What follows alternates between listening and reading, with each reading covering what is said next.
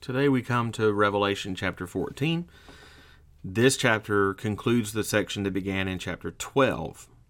For two chapters now, chapters 12 and 13, we have seen the constant and unwavering efforts of Satan to defeat and to conquer Christ and his church.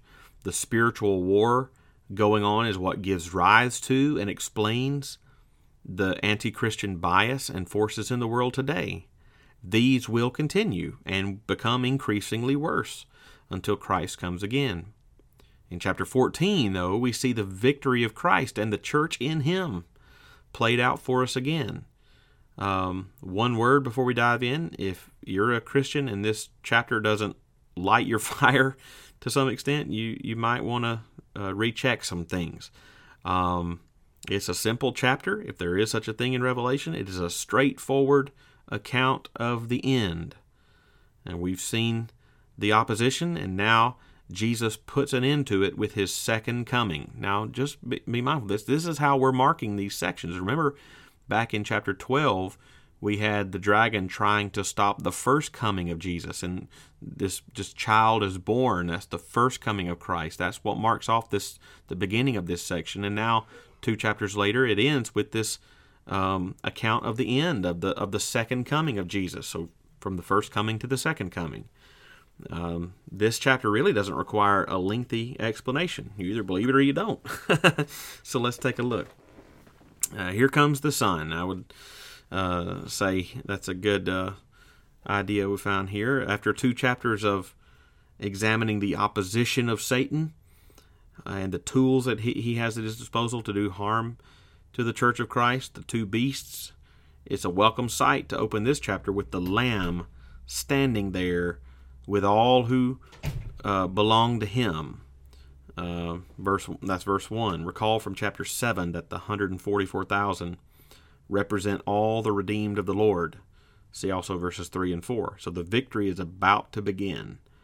Verses 6 through 14 seems to be one more prelude before the coming of Christ. In those verses, we find warnings to those who have not repented, bowing and giving their lives to Christ to serve him and love him.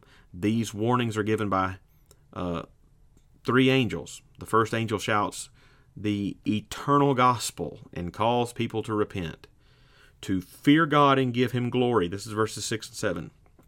Fear God and give him glory, because the hour has come for the Lord to return, the point at which it will be too late for those who refuse to repent. The second angel comes in verse 8, proclaiming the downfall of Babylon, which represents everything that draws people away from Christ and seduces them to continue in their pride and rebellion against God. Then the third angel follows verses 9 through 11 and proclaims judgment on those in the world who choose to continue in rebellion against God and who choose to follow the way of the world and belong to the world.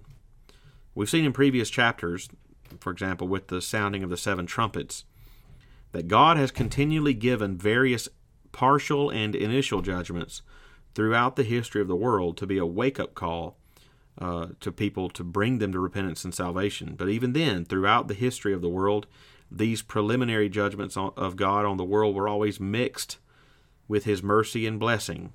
Matthew 5:45, for example, he sends rain on the just and the unjust.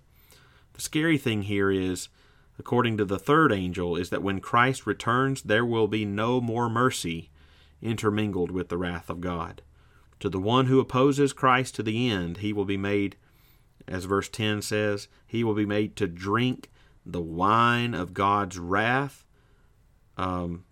poured full strength into the cup of his anger, and he will be tormented with fire and sulfur in the presence of the holy angels and in the presence of the Lamb in hell. That's sobering. That last phrase is interesting. When we read through 2 Thessalonians, Paul made the statement that those who persist in unbelief, 2 Thessalonians 1:9, will suffer the punishment of eternal destruction away from the presence of the Lord and from the glory of his might. Well, now here in Revelation 14, we're told that those in hell will suffer and be tormented in the presence of the Lamb. So is it away from the presence of the Lord, or is it in the presence of the Lamb? This is not a contradiction. There are two ways of thinking about the presence of God. There is a sense in which, because God is infinite, He is present everywhere, even in hell. There is another sense we might call His manifest presence, in which God is purposefully present with the intention to bless and reward. This is the difference between heaven and hell. In hell, the reprobate will be cast utterly away from the manifest presence of God, but he will nevertheless be able to escape, even in hell, the awesome glory of God that is now coming down on him unrelentingly in judgment and torment. That's what exacerbates the torment. The warnings have now been given.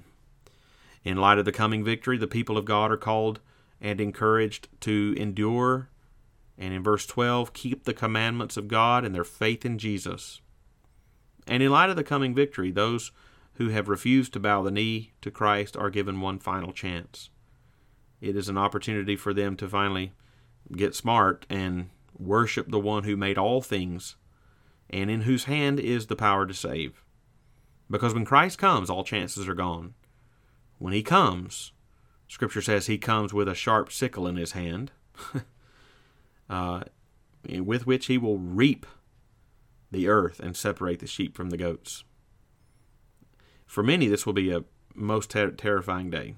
For believers, it is a day for which we can long for and rejoice.